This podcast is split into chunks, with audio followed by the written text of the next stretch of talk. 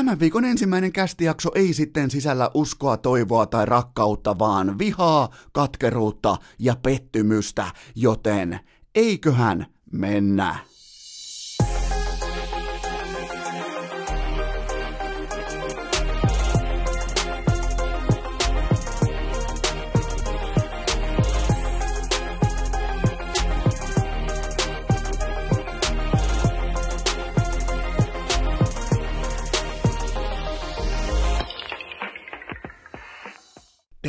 Tervetuloa teille kaikille rakkahille kummikuuntelijoille jälleen kerran viikonlopun jälkeen Suomen johtavan karanteenikästin pariin. On maanantai 23. päivä maaliskuuta ja faktahan on se, että syytetään ihan yhteisesti, kollektiivisesti, aivan kaikesta tällä hetkellä jääkiekko. Ka- kaikki siis niinku, nyt vaan niinku jääkiekko, jääkiekkoilijat, syytetään heitä. Se on niinku selkeä kaava siinä tapauksessa, koska silloin kun ihminen lähtee hädän keskellä, kun kaikki on mennyt, kaikki on lopetettu, on tullut vaikka kenkä, on tullut lomautus, on tullut vaikka niinku kalenteri tuommoinen 2, 3, 4 viikkoa ihan täyttä tyhjää, niin mitä silloin tekee keskimäärin jääkiekkoilija, mitä jääkiekkoperhe on opettanut, kyllä vain kamatauto ei muuta kuin Lappi, ihan siis niinku sokkona oikeastaan side silmillä kypärä päässä, ei muuta kuin Lappi, siis paniikin omaisesti kouristaen pitää ratista vielä kiinni ja ajaa Lappi, joten tämä on jääkiekkoilijoiden vika, jotta koko Suomi joutuu tällaiseen öö, Etelä-Suomi vastaan Lappi tilanteeseen tässä viikonlopun aikana, ja nyt siis koko Lappi on lockdownissa. Kaikki on kiinni, kaikki on mennyt, joten tota, tässä tilanteessa, kuten ollaan nyt tässä epidemian sisällä ollaan kriisitilanteessa, niin kyllähän tässä on hyvin vähän voittajia, mutta mikäli pitää syyttää yksittäistä toimijaa, tekijää tai jonkinnäköistä kollektiivia, niin olkoon se sitten jääkiekko, koska jääkiekko on opettanut muulle Suomelle tässä viimeisen Äh, oikeastaan 25 vuoden aikana melko kristallin kirkkaasti sen, että mikäli jokin asia, arki, arkivelvoite tai mikä tahansa asia loppuu tai lopetetaan, niin silloin lähdetään välittömästi sokkona ensimmäisellä kyydillä, ensimmäisellä lennolla, ensimmäisellä junalla, millä tahansa koiravaljakolla mennään Lappiin, mennään leville ja ryypätään itsensä semmoiseen käsillä kävelykonttauskuntoon, ettei pysty pitämään IG-liveäkään enää, viittaamatta mihinkään tai kehenkään pelaajiin viime ajoilta, mutta tota, se on kuitenkin jääkiekkoilijoiden syytä, joten syytetään jääkiekkoa, mutta muutenkaan tämä maanantain podcasti, urheilukästi, karanteenikästi, mulla on menossa päivä 11 kautta 14.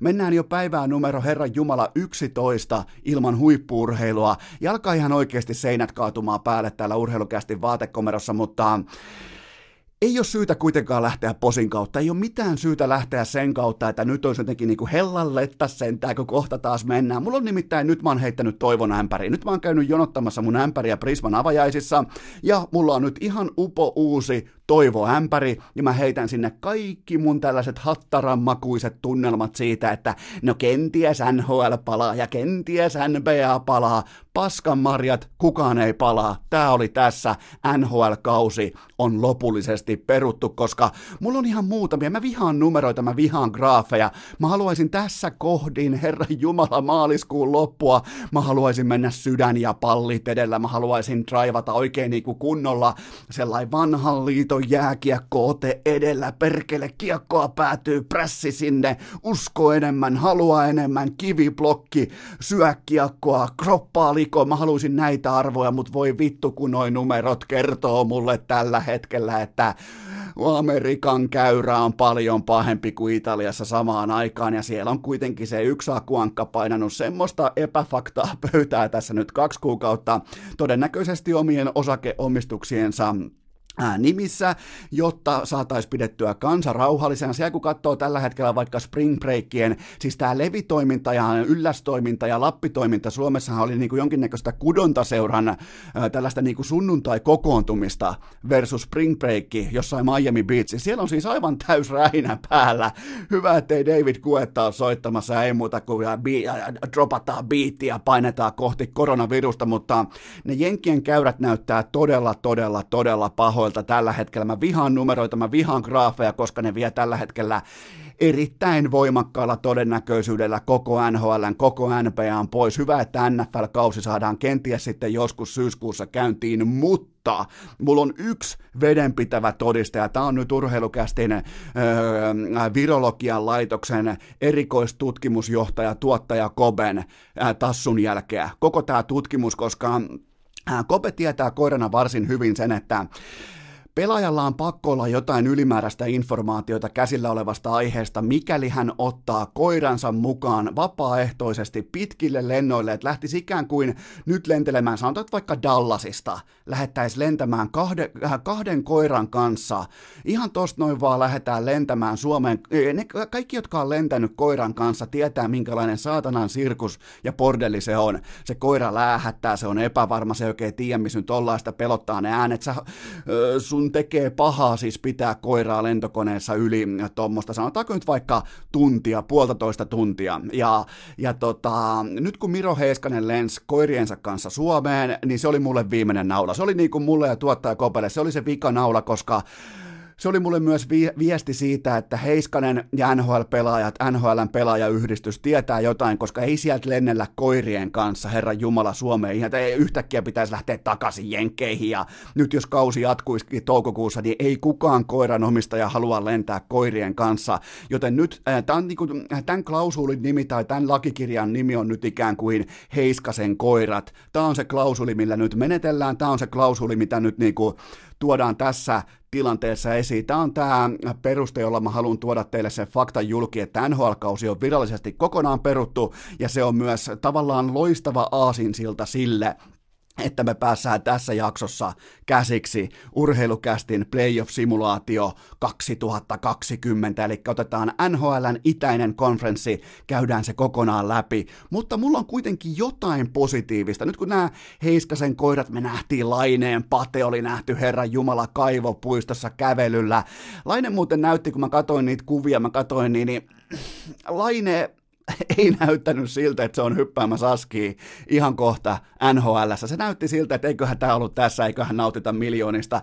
Eiköhän käy ottamassa se Lamborghini pois sieltä tallista jossain sieltä Lempäälän nurkalta ja eiköhän odoteta, että aurinko alkaa paistaa. Ja voiko muuten olla sattumaa sillä hetkellä, kun Laine lens Suomeen, niin Suomessa luvattiin heti seitsemän päivää putkeen pelkkää aurinkoa, joten kyllä kun sä ostat, ylipäätään jos ihminen ostaa 500 tonnin auton, Lamborghinin, niin kyllä siihen pitää kuulua, kuuluakin jonkinnäköinen niin foreka-takuu kylkeen, että jos sä teet noin ison investoinnin, niin sen jälkeen Pekka Pouta hoitaa asian siten, että on pelkkää aurinkoa luvassa, joten tota, Laine ei ole lähes yhtään mihinkään, Heiskanen ei ole lähes yhtään mihinkään takaisin. Tämä oli tässä, NHL-kausi on peruttu, mulla on teille tässä jaksossa urheilukästin todella laadukas itäisen konferenssin simulaatio, mutta mä en kuitenkaan haluaisi repiä repiä tässä kohdin keltään sydäntä irti rinnasta, mutta tänään, tänä maanantaina piti alkaa SM Liikan puolivälierät ja siellä oli ihan loistavia matchappeja, koko kiulu täynnä.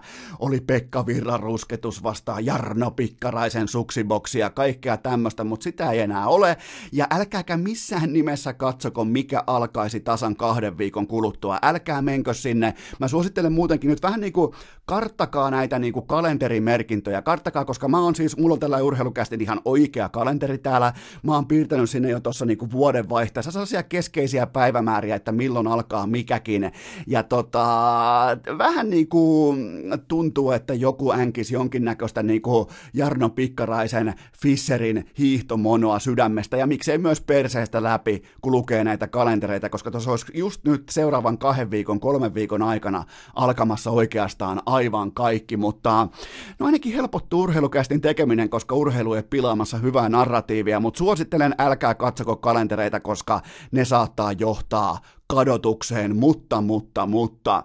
Tämä on kaikille, siis aivan kaikille, tämä on äärimmäisen negatiivinen tilanne, mutta yhdelle pelaajalle tämä kaikki on hyväksi, ja hän on meidän ikioma Kippokappo, Kaapokakko, koska silloin aikoinaan Mikael Granlund äh, kykeni 2011 händläämään, se pystyi käsittelemään sen kaiken julkisen paineen, mediapaineen, hännystelijät, aseenkantajat, perseen nuoret, sel- selkään taputtelijat, äh, villapaidan tarjoajat, ihan kaikki, se pystyi käsittelemään sen, mutta nyt on tullut selväksi, että Kaapo Kakosta ei aivan ollut kuitenkaan siihen, ja tämä tauko, tämä kauden peruuttaminen, tämä kauden äh, nollaaminen tässä tilanteessa tuli Kaapo Kakolle kuin tilauksesta, koska nyt hän pääsee pois löysästä hirrestä, hän pääsee pois sellaisesta tilanteesta, jossa sä et koskaan tiedä, kun sä meet hallille, että ootko sä ykkösketjussa vai nelosketjussa, onko sun peliaika 9 minuuttia vai 15 minuuttia, onko se 18 minuuttia vai 6 minuuttia, eli Kaapo Kakko pääsee nyt keskittymään siihen asiaan, mikä on äärimmäisen tärkeää, nyt kun on muumilimut juotu, nyt kun on siivet syöty,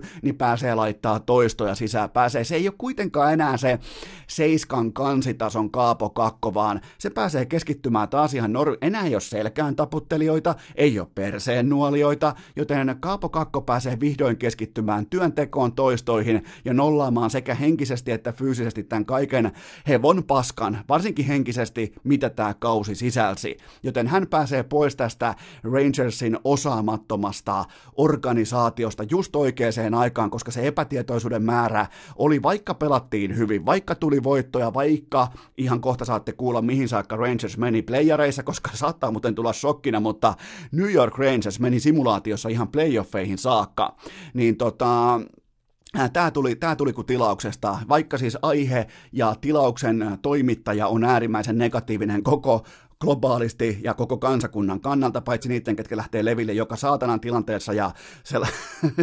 mitä vittua, autojonot pitkin Lappia, kun jengi on lähes vähän leville ja leville myytiin vielä lauantaina, oliko lauantaina vai jopa sunnuntaina, lauantaina myytiin levillä tupla määrä hissilippuja normaaliin nähden, joten tota, hyvä Suomi hyvin menee, mutta tämä oli Kaapo Kakolle loistava tilanne, että pääsee irti tuosta oravan pyörästä, joka ei johda mihinkään. Nuori kaveri, 19-vuotias. Silloin muuten Kaapolla on muuten nimipäivä nyt tiistaina. Onnittelut Kaapolle siitä. Se on muuten kova nimi kyllä, Kaapo. Vähän on nimi, oon Esko. Ei, vittu, mä, mäkin haluaisin olla Kaapo, tai Kippo, tai Kappo, tai Kuppo. Mutta tää tuli hyvään saumaan. Tää tuli kuitenkin 66 peliä ja vain 10 pinnaa tasaviisikoin. Aivan niinku ihan ohikausi. Ihan siis pitkästä aikaa sellainen, tai oikeastaan Kaapo Kako Kakon uralla ensimmäinen selkeä takaisku, takapakki, mitä hän tulee tekemään, töitä, leukarintaa, toistoja sisään, sieltä löytyy paras osaaminen, joten tämä niinku, täys huhtikuu, täys toukokuu, täys kesäkuu, täys heinäkuu, ja sitten siitä lähdetään kohti elokuuta niin, ja syyskuuta, niin tässä tulee niin monta kuukautta laittaa toi firma kuntoon, eli toi kroppa, toi elimistö, toi henkinen puoli, kaikki takaiskut on siinä kohdin unohdettuja, ja Kaapo Kakko pelaa ensi kaudella loistavan sesongin, mutta tämä tuli, tää tuli oikeaan sauvaan, ja nyt mennään kohti seuraavaa aihetta. Maanantai nurheilukääst! Viikon pohjakosketus on täten jo otettu. Seuraavaksi on aika hypätä NHLn huippuodotettujen pudotuspelien pariin, mutta sitä ennen mulla on teille kuitenkin pikainen kaupallinen tiedote ja sen tarjoaa Nordic Sales Crew. Tällä hetkellä tilanne on se, että siellä etsitään työntekijöitä sekä kesäksi että myös juuri nyt juuri tähän hetkeen jatkuvasti, joten jos mietit työpaikan vaihtoa, jos mietit, että pitäisikö nyt, äh, pitäisikö kuitenkin lähteä siihen kesätyön hakuprosessiin tässä ja nyt liikenteeseen, niin siihen oikein väylään Nordic Sales Crew, koska siellä on jatkuvasti, siis niiden slogani menee niin, että jos sä painat kovaa duuni, jos sä myyt hyvin, niin sulle pitää maksaa myös kunnon tuhti palkkaa. Ton kylkee vielä totta kai kaikki kuntosalin jäsenyydet, kaikki PT-palvelut, ravintoneuvonta, jatkuva koulutus. Edelleen se koulutus on mulle ainakin mun silmissä, jos mä katson sitä nyt vaikka 21-vuotiaana Eskona, silloin ei vielä Eno Eskona, 21-vuotiaana Junnu Eskona, niin olisi varmaan vaikea myydä itselleen sitä, että se koulutusosio on siinä se kaikista merkittävin, mutta nyt on todella helppoa kaikkien vuosien jälkeen, että okei, valitkaa sellainen työpaikka ihan oikeasti, jossa on jatkuvasti chanssi kouluttautua paremmaksi, tehokkaammaksi, nopeammaksi, mitä kaikkea, mitä kaikkea se onkin, niin menkää sellaiseen paikkaan töihin, jossa teistä tulee parempia sillä alalla. Ja tällä alalla, tällä, tai nyt puhutaan tietenkin myynnin alasta, joten Nordic Sales Crew tarjoaa sen väylän, joten kattokaa tänään vaikka meikäläisen Instagrami, swipatkaa sieltä ylös, suositelkaa kaverille, joku teidän kavereista kuitenkin pohtii tällä hetkellä, että miten kesäduunit, miten duunit yleensä, Nordic Sales Crew etsii jatkuvasti, Helsinki, Tampere, kaikki kaupungit, siellä on tuppu kylissäkin hakua tällä hetkellä, joten Nordic Sales Crew erittäin vahva, erittäin niin kuin, luotettava, erittäin voimakas, erittäin dynaaminen äh, firma kaikin puolin. Mulle jäi erittäin hyvä maku, kun mä kävin heillä tuossa tota, pienimuotoisella visiitillä, siellä on selkeä visio, siellä on kunnon drive, siellä on hyvä henki, siellä vaaditaan paljon, mutta siellä koskaan ei vaadita mitään, ellei ihmisiä, työntekijöitä ole koulutettu niihin tehtäviin. Joten jatkuva koulutus, jatkuva hyvä henki, jatkuva sellainen niin kuin joukkuehenki, mennään yhdessä kohti tavoitteita, Nordic Sales Crew, joten kesätyöhaku on käynnissä, työhaku on käynnissä, hakekaa töitä, Nordic Sales Crew. Urheilukääst! Yksi podcast-pokaali voi olla vahinko, mutta kaksi onkin jo sitä kuuluisaa voittamisen kulttuuria! Mulla on kuulkaa kaikki maailman syyt olettaa, että kukaan teistä ei ole koskaan kuullut seuraavia sanoja maaliskuussa. Ei ikinä, ei missään yhteydessä, mutta nyt on aika aloittaa. NHLn pudotuspelit. Ai että mikä kattaus, ai että mitä matchappeja. Ja mennään itäiseen konferenssiin, siellä on kuulkaa jokaiseen lähtöön kaiken näköistä. Ja jotta tää olisi täydellinen, ja mä oon teille tästä kuvan velkaa, mutta mä oon tehnyt tänne ikioman playoff-kaavion, mä oon tehnyt playoff-bracketin, se on nyt mulla tässä käsissä, mä oon piirtänyt, mulla on vähän tusseja käytössä, mulla on vähän lyijykynää käytössä, mulla on vähän kuulakärkikynää käytössä, mulla on ehkä jopa urheilukästin erittäin arvostettu taidesivellin käytössä, koska tää vaatii nyt pitkiä puita. Mä oon tehnyt käsikirjoituksen, miten tämän kevään pudotuspelit kulkee, miten ne etenee ja minkälainen on se simulaatio, jonka mä teille tässä ja nyt aloitan. Mutta mulla on kuitenkin tähän heti kärkeen yksi pohjustuspoliittinen noteraus ja se on se, että Columbus Blue Jackets. Okei, mä tykkään Jarmo Kekäläisestä, yksi mun suosikki GMistä, yksi selkeä ryhtisimmistä ammattilaisista jääkiekon koko perheessä, koko skenessä, koko maailman globaalissa jääkiekkotaloudessa, yksi selkeimmistä johtajista, arvostetuimmista herrasmiehistä siellä, mutta Columbus Blue Jackets en ole Eskon simulaatiossa, ei mihinkään, joten ne vetää kaiken päin persettä, ne ei pääse edes pudotuspeleihin, ja sieltä kirii kulkaa Manhattanin ylpeys. New York Rangers fiaskokauden jälkeen ne on suurin piirtein melkein onnistunut tuhoamaan Kaapokakon, Kippokapon, Kuppokapon koko itseluottamuksen, ja silti New York Rangers, Mika Zibadejadin ja Artemi Panarinin johdolla ovatkin playareissa, joten se on ainoa muutos. Muuten tämä menee tämä Äh, otteluparikaavio menee just sillä tavalla, kun menette vaikka, kirjoitatte vaikka Googleen uh, if NHL Playoffs started today, kirjoitatte tuollaisella hyvällä niin kuin jämptillä ralli englannilla siihen, niin se antaa teille ESPNn kaavion, ja sieltä voitte mennä katsomaan, että miltä nämä näyttäisi nämä playoff bracketit, playoff-tilanne, ja mennään siis itäiseen konferenssiin, ja mä oon tehnyt teille simulaatiokäsikirjoituksen, ja nämä otteluparit siis on Boston Bruins vastaan New York Rangers, Tampa Bay Lightning vastaan Toronto Maple Leafs, Washington Capitals vastaan Carolina Hurricanes, siinä on muuten vähän jotain tutun kuulosta ääntä, jos mietitään vaikka viime kevättä, ja sitten on kaikkien odottama Philadelphia Flyers vastaan Pittsburgh Penguins, eli Battle of Pennsylvania. Siinä on otteluparit, mennään käsiksi ensimmäiseen. Boston Bruins vastaan New York Rangers, ja se mikä on hyvin mielenkiintoista heti tähän kärkeen, niin Rangers – toi kusitassu jengi, ne ryöstää molemmat matsit vieraskentältä TD Gardenilta. Ja koko Bruinsin se koko Bruinsin perhe, faniperhe, bostonilainen kermaperse kulttuuri, se buuaa omistajalleen, pihille omistajalleen. Mennään ehkä tuolla kuua-osiossa tarkemmin siihen, että mistä mä nyt puhun, mutta se buuaa omistukselle, se buuaa joukkueelle, se buuaa siihen, että kukaan noista neljästä organisaatiosta tuossa kaupungissa, ei Celtics, ei Bruins, ei Patriots, ää, eikä Red Sox ole voittanut kolmeen viikkoon yhtäkään mestaruutta, joten siellä on aivan totaalinen housuunpaskomispaniikki, ja nyt tulee tulee vielä kaksi matsia tukkaan. Kotikenttä kaikkia, vaikea alku Tuukalle, vaikea kaikille, Pasternak ei mihinkään, Bergeron ei mihinkään, Marchant ei saa edes rankkarista kiekkoa mukaansa, mutta ja sitten vielä joku, joku onnekas bostonilaisfani, joku ryhdikäs sosiaalisen median Twitter-sankari ottaa asiakseen polttaa sekä Bradyn, Bobby Orin että Papi Ortitsin paidat samalla liäkillä, koska kaikki on mennyt, mutta.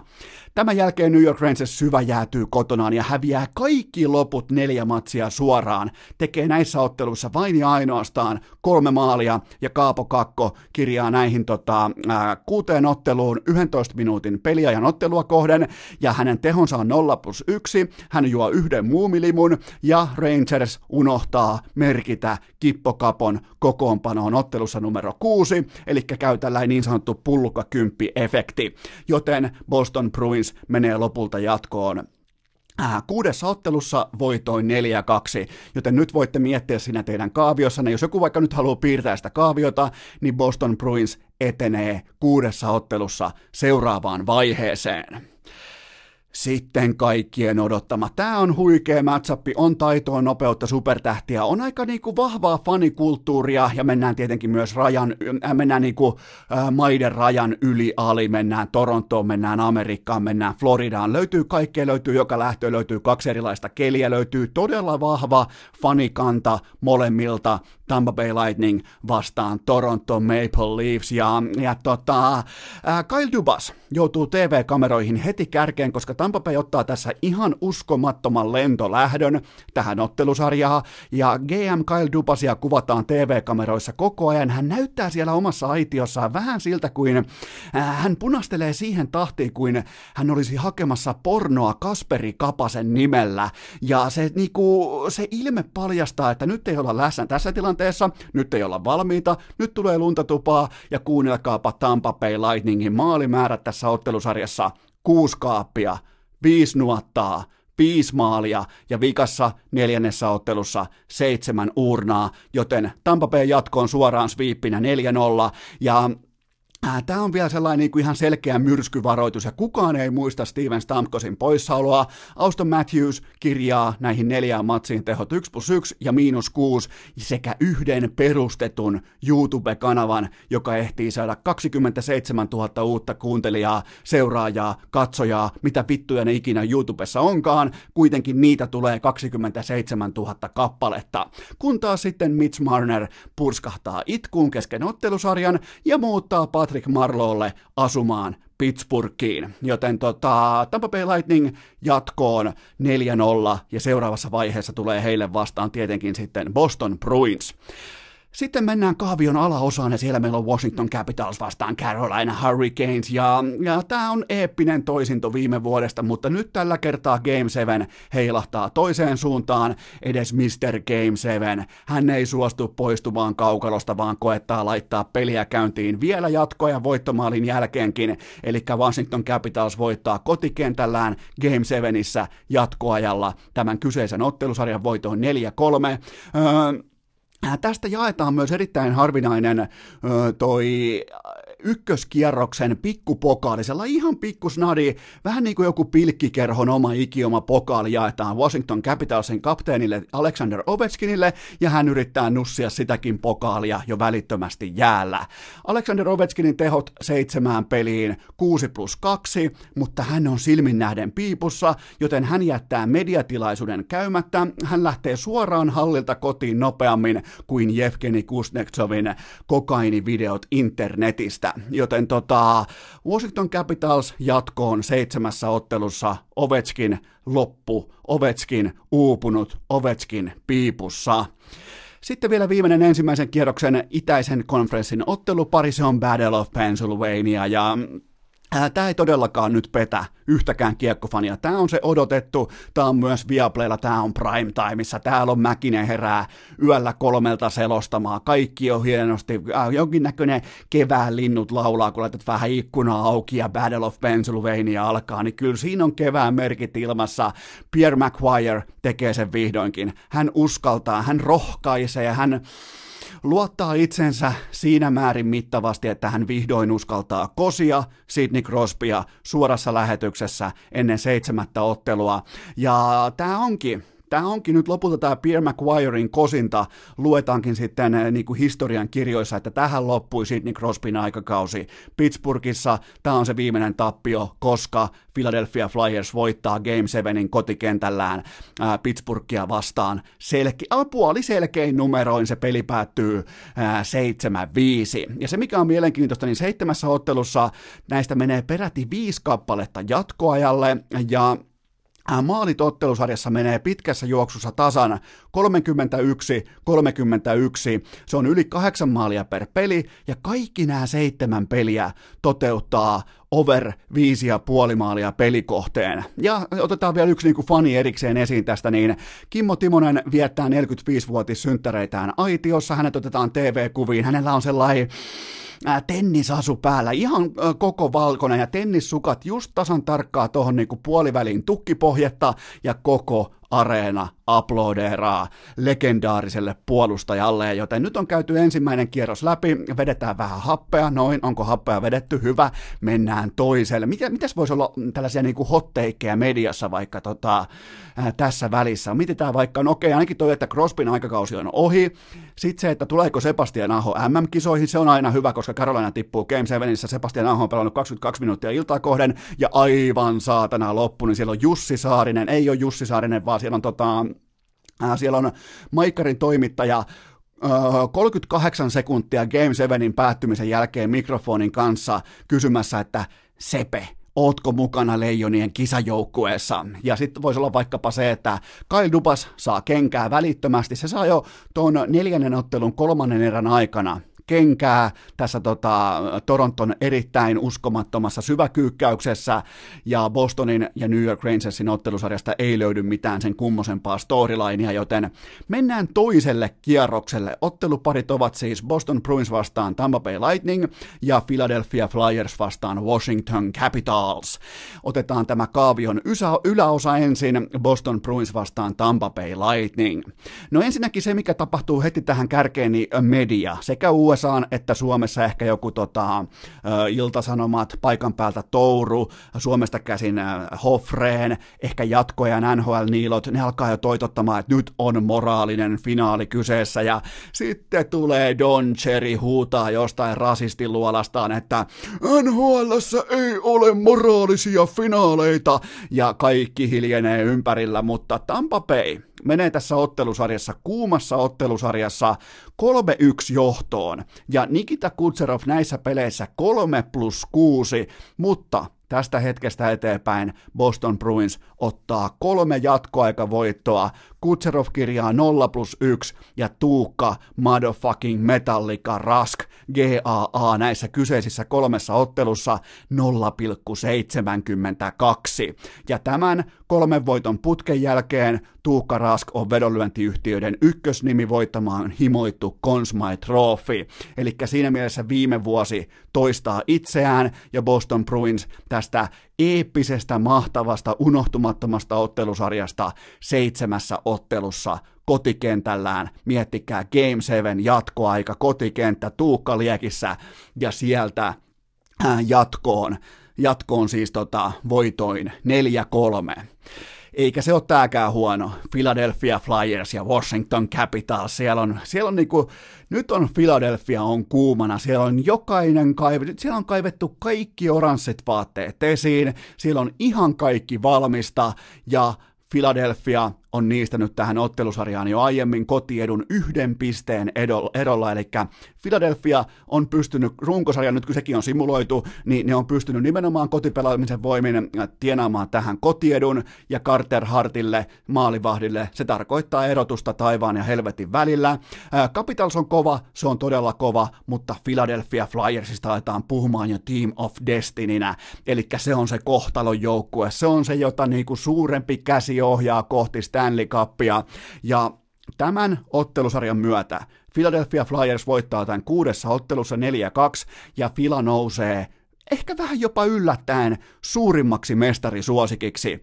Ilja Kovaltsuk kuuteen peliin 0 plus 1 ja pullukka kymppi viettää sattumalta somepaastoa, ei normipaastoa, vaan nimenomaan somepaastoa juurikin tällä hetkellä. Se on siis se on mielenkiintoista, että tulee tällaisia sattumia, mutta Ilja Kovaltsuk kuuteen peliin 0 plus 1. Oliko sittenkään hyvä treidi? Kannattiko hakea, kannattiko noutaa, kannattiko lähteä hämmentämään kokoonpanoa? Oliko kuitenkin kaksi kärkiviulistia liikaa, kaksi raitin ratkaisijaa? Vastaus on, kyllä oli, se ei johtanut yhtään mihinkään, ja Ilja Kovaltsuk tukehdutti. Ehkä vähän niin kuin jopa niin kuin surullista nähdä tälle, että Kovaltsuk tukehduttaa Capitalsin pelaamisen, mutta 0 plus 1 kuuteen pelin ei ole riittävästi, ja Kimmo Timonen. Jälleen kerran aitiossaan hän on värjännyt partansa oranssiksi, ja edelleen yllään pelkkä tennisasu. Ehkä jopa kirja kädessä, koska Kimmo Timonen on aloittanut kirjallisuusharrastuksen lukemisen kautta, niin siellä on tota toi, mikäs kirja siellä voisi olla? Siellä on vaikka,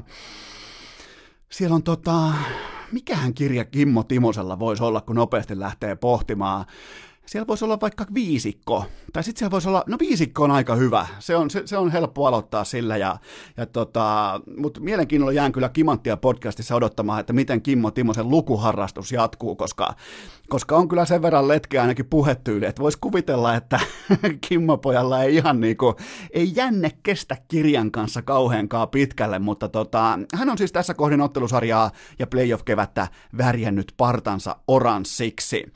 Sitten mennään konferenssifinaaleihin. Mä oon kohta tappanut meidän kaikkien aikaa tänäkin maanantaina jo 15 minuuttia, mutta miettikää, se on mun tehtävä. Mun tehtävä on rakentaa käsikirjoituksia, tuoda viihdettä teille, jotta tämä kaikki hevonpaska koronan tiimoilta unohtuisi ohi kiitäväksi hetkeksi, joten mä oon täällä teitä varten ja on myös osittain itseäni varten, koska Tällä pikkupuuhastelu pitää ajatukset oikein mukavasti irti tuosta ympärillä vellovasta lockdown-hengestä. Alkaa muutenkin nyt vähän niin kuin miekat kärjistymään toisiaan kohti sekä somessa. Aletaan etsimään syyllisiä, aletaan, aletaan niin kuin salapuukottamaan, somepuukottamaan ihmisiä sen mukaan, mitä ne on tehnyt vaikka nyt tässä viimeiseen viikkoon ja näin poispäin. Joten suosittelen ainakin kaikkia teitä urheilukästin kuuntelijoita, niin ottakaa, aina kun mietitte, että pitäisi mennä joku teurastamaan somessa, niin tiedätte kyllä ihan siis sykkeet alas, viettäkää vaikka kolme tuntia, miettikää sen jälkeen, että oliko se sun, oliko tämä sun niinku mielipide tai oliko tämä sun ö, teuraalle lähtö, oliko se fiksu päätös, ja sitten kun jos se vastaus on vielä kyllä, niin go for it, make my day, mutta, mutta tota, mä uskoisin, että se on aika monella sen jälkeen se vastaus onkin ei. Me ollaan kaikki samassa veneessä, me ollaan menossa samaan suuntaan, joten tota, muistakaa pysyä pysyä sisällä, mutta nyt mennään sinne konferenssifinaaleihin. Boston Bruins vastaan Philadelphia Flyers ja osa osaa nyt jo hakea. Ensinnäkin kahden tulikuuman veskarin kohtaaminen, toinen, toinen pystynyt menestymään äh, oikeastaan vain kotonaan, mutta toinen pystyy dominoimaan myös vieraissa. Ja toinen on konkari, toinen on keltanokka tulokas, ää, täysin kokematon näissä isoissa koko niin kuin, Äh, nyt on koko NBC paikalla, nyt on koko niin kuin primetime-tuotanto paikalla, nyt on Pierre Maguire on sormus sormessa, kun on uskaltanut vihdoin kosia Sidney Crosbya, joten nyt on, niin kuin, nyt on isot paineet ja kaksi tulikuumaa veskaria vastakkain. Ja lehdet pauhaa suurin piirtein täydet kolme tai neljä päivää ennen tämän äh, konferenssifinaaliparin alkua siitä, että kuinka Boston Bruins äh, suli 2010, ne johti 3-0 samassa ottelusarjassa Philadelphia vasta, ei toki konferenssifinaaleissa, mutta johti kuitenkin 3-0 ja Philadelphia nousi ihan uskomattomalla tavalla se äh, ottelu numero neljä. Sekin oli vielä 3-0 Bruinsille ja siitä hetkestä eteenpäin Bruinsin pelaajat ei saanut hippaakaan. Se on, se on siis jotain ihan täysin uskomatonta. Ne menetti 3-0 johtoasemansa Philadelphia Flyersia vastaan, joten tämä on se narratiivi, millä nyt mennään. Ja Nämä kyseiset demonit, ne on aika isoja USA-urheilussa, mutta ne tapetaan vihdoin ja työn tekee kukapa muukaan kuin David Pasternak, joka on suorastaan hävyttömän hyvä.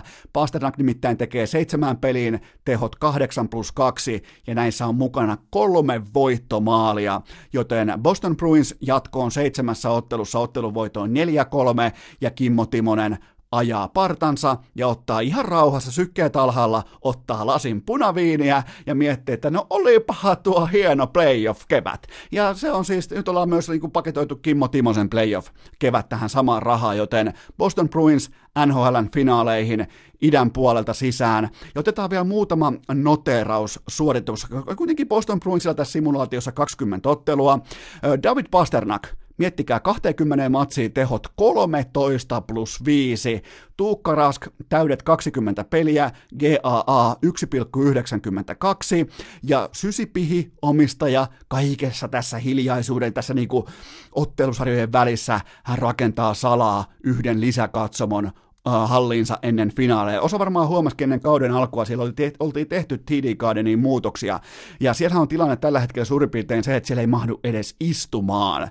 Miettikää, se on niin saatanan persettä myöten pihi toi omistaja, että se ei ansaitse edes nimeään tulla sanotuksi, koska mä en viittinyt tehdä kotiläksyä sen verran pitkälle, että mä olisin kattonut, että kuka se on. Todennäköisesti jollain jo ihan vitusti rahaa. Omistaa muistaakseni Delaware vakuutusyhtiön tai jonkun. En muista mitä omistaa, mutta omistaa varmasti ihan perkeleesti, mutta kellekään se ei ole valmista niin kuin hyvinvointiaan jakamaan. Ja Brad Marchand saa jälleen playereissa yhden kappaleen rankkareita ja jättää protestiksi kiekon keskiympyrään. Osoittaa sillä tavalla, niin kuin, että me ei tarvita lahjoja, me ei tarvita tuomareita, me ei tarvita mitään, me ollaan idän paras joukkue ja sitä Boston Bruins myös totta totisesti on. Eli Boston Bruins idän, idän edustaja NHL Stanley Cupin finaaleissa ja nyt tehdään sellainen homma, että tämä oli, idän katsaus oli tässä ja keskiviikkona otetaan pohkeeseen. Ja nyt pystyy kerrankin, mä teen teille kaavion. Nyt on käyty läpi tässä maanantain kästissä tämä itäinen konferenssi, keskiviikkona tulee läntinen konferenssi ja perjantain urheilukästissä tulikuumat NHLn finaalit simuloituna, mutta nyt me tiedetään jo se, että Itä siellä edustaa Boston Bruins, eli keskiviikkona jatketaan siis tämän simulaation osalta, ja meillä on silloin läntinen konferenssi tiukassa analyysissä. Kaikki varmaan ymmärtää, kun Donskoikin siellä jo laittaa vähän niin kuin autotallimaalaus, jonkinnäköistä ateljeetä pystyy, niin, niin siellä on paljon storylineja, Rantasen koiran uudet aurinkolasit, silloin tällaiset juntti, Redneck Oaklin lasit päässä, millä jengi ottaa itsestään, Trumpin fanit ottaa itsestään selfieitä auton etupenkillä ja ai on paljon storylineja, mutta keskiviikkona läntinen konferenssi, onnittelut Boston Bruins faneille jälleen kerran Stanley Cupin finaaleissa. Urheilukääst! Hintalaatusuhteeltaan vähintäänkin kohtalainen.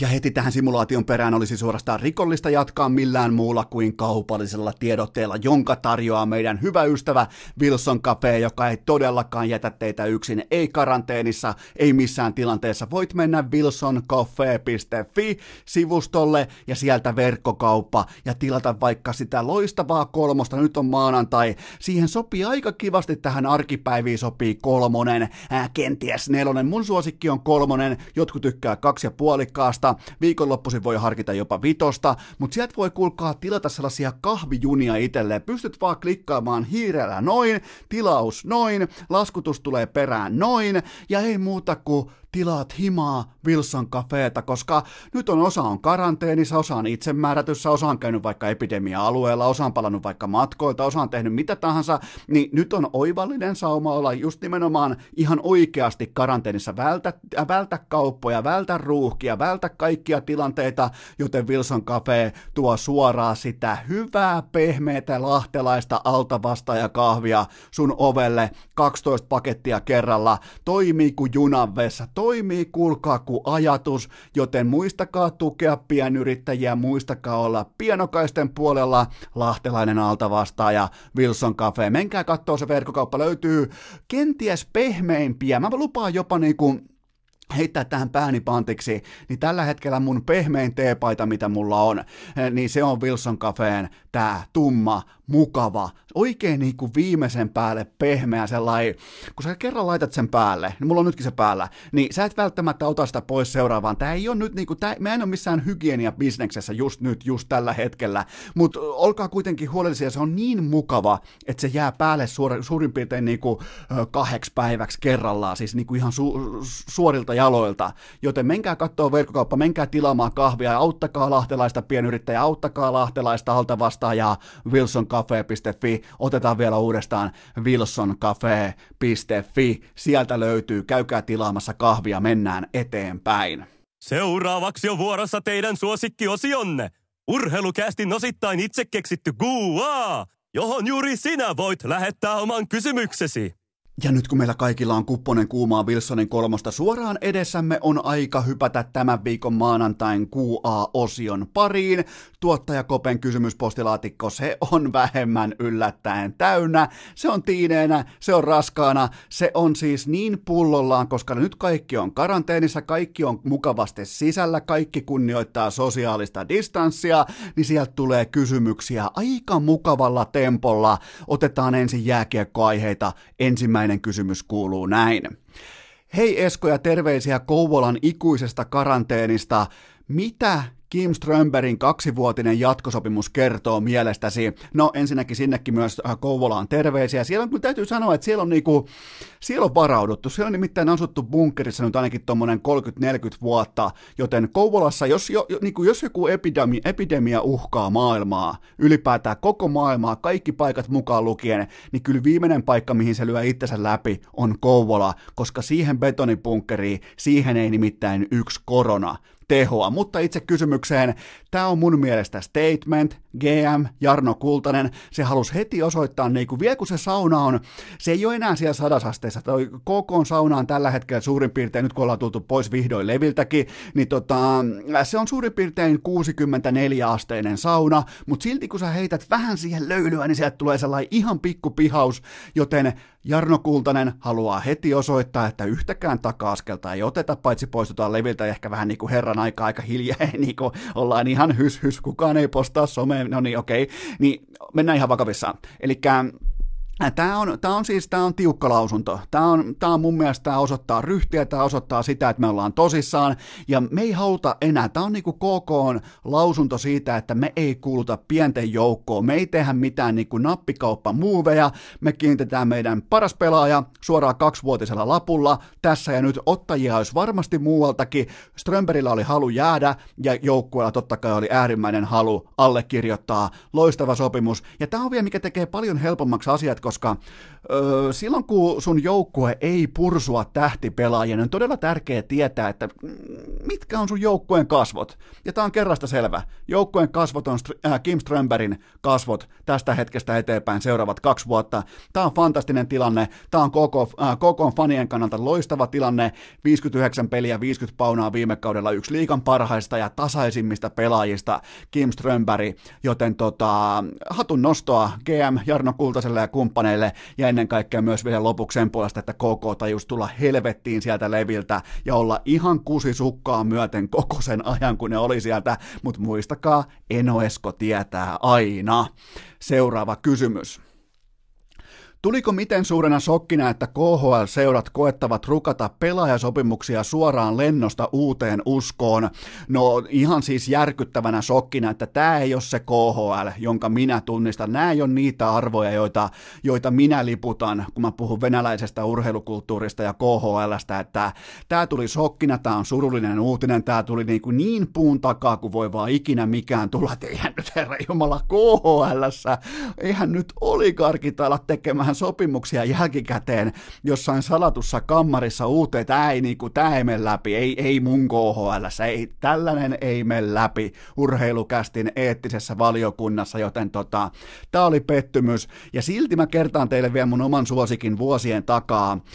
Eräs KHL-pelaaja lähti silloin joukkueen kannustamana luvan kanssa ja oikein niin kuin että joo, että hei, toi on iso toi teidän kansallinen päivä, että noi linnanjuhlat on teille iso juttu, että me vaan kuule rauhassa linnanjuhli, että siellä niin oot siellä ja edustat hyvin meidän seuraa ja edustat Suomen maajoukkuetta ja nautit siitä ajasta, käyt kattoo vaikka perhettä tai mitä tahansa ja sit kun se tulee takaisin sinne KHL-joukkueeseen, niin siellä ottaa erosopimus liittyen siihen, että rikkoo joukkueen ää, tota, säännöstöä lähtien omalle lomalle, linnanjuhliin lähtien ilman lupaa, karkaaminen joukkueen yhteisistä arvoista ja aikataulusta kesken sopimuskauden ja tällä sitten yritettiin vivuttaa tätä samaa pelaajaa ulos viikon, viikko sen jälkeen, kun hänet kannustettiin linnanjuhliin, joten tota, ei, ei, ei, ei tämä kuulostaa uskomattomalta, ei tällaista voi olla tapahtumassa.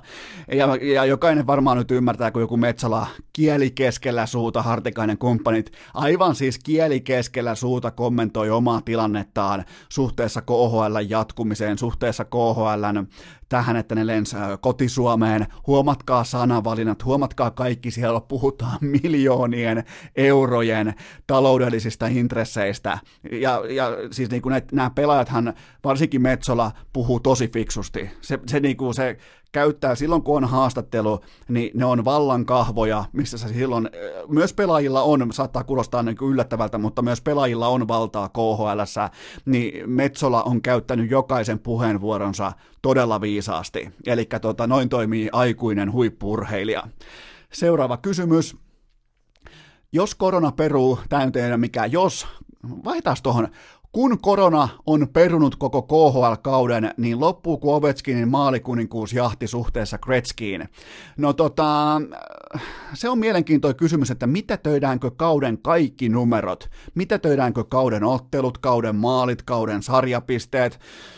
Se on se jättimäinen kysymys, koska mun toivo on jo ollut pitkään ämpärissä, siis kokonaista varmaan niin kuin neljä tuntia liittyen siihen, että tämä voi olla keskiviikkona taas niin kuin aivan tuuliviiri hommat, mutta just tällä hetkellä tuntuu siltä, että KHL, korjaan NHL ei pelata sekuntiakaan tällä kaudella enää, joten mitä käy tehdylle maaleille, mitä käy, nämä on siis kaikista pienimpiä asioita koko maailmassa just nyt, mutta tota, kyllähän tämä korona nyt tulee ja se murskaa Ovechkinin 99 jahdin, jos kerta tota, se menettää yhden kokonaisen kauden, se menettää kokonaan yhden kokonaisen kevään, joten tota, mutta nämä on niin vähän huolestuttavia aihepiirejä just nyt, mutta ja se mikä olisi kaikista pahinta ihan oikeasti Ovetkinin äh, tällaisen niin kuin tilastouskottavuutensa kannalta, vaikka me kaikki tiedetään, että hän on kaikkien aikojen paras maalintekijä, niin sä et halua amerikkalaisessa urheilussa sitä äh, pientä tähtimerkintää sinne sun tilastojen, sitä Asterix-merkintää, sä et halua sitä, sä et halua vähän niin kuin vaikka aikoinaan baseball-ennätykset, jotka tehtiin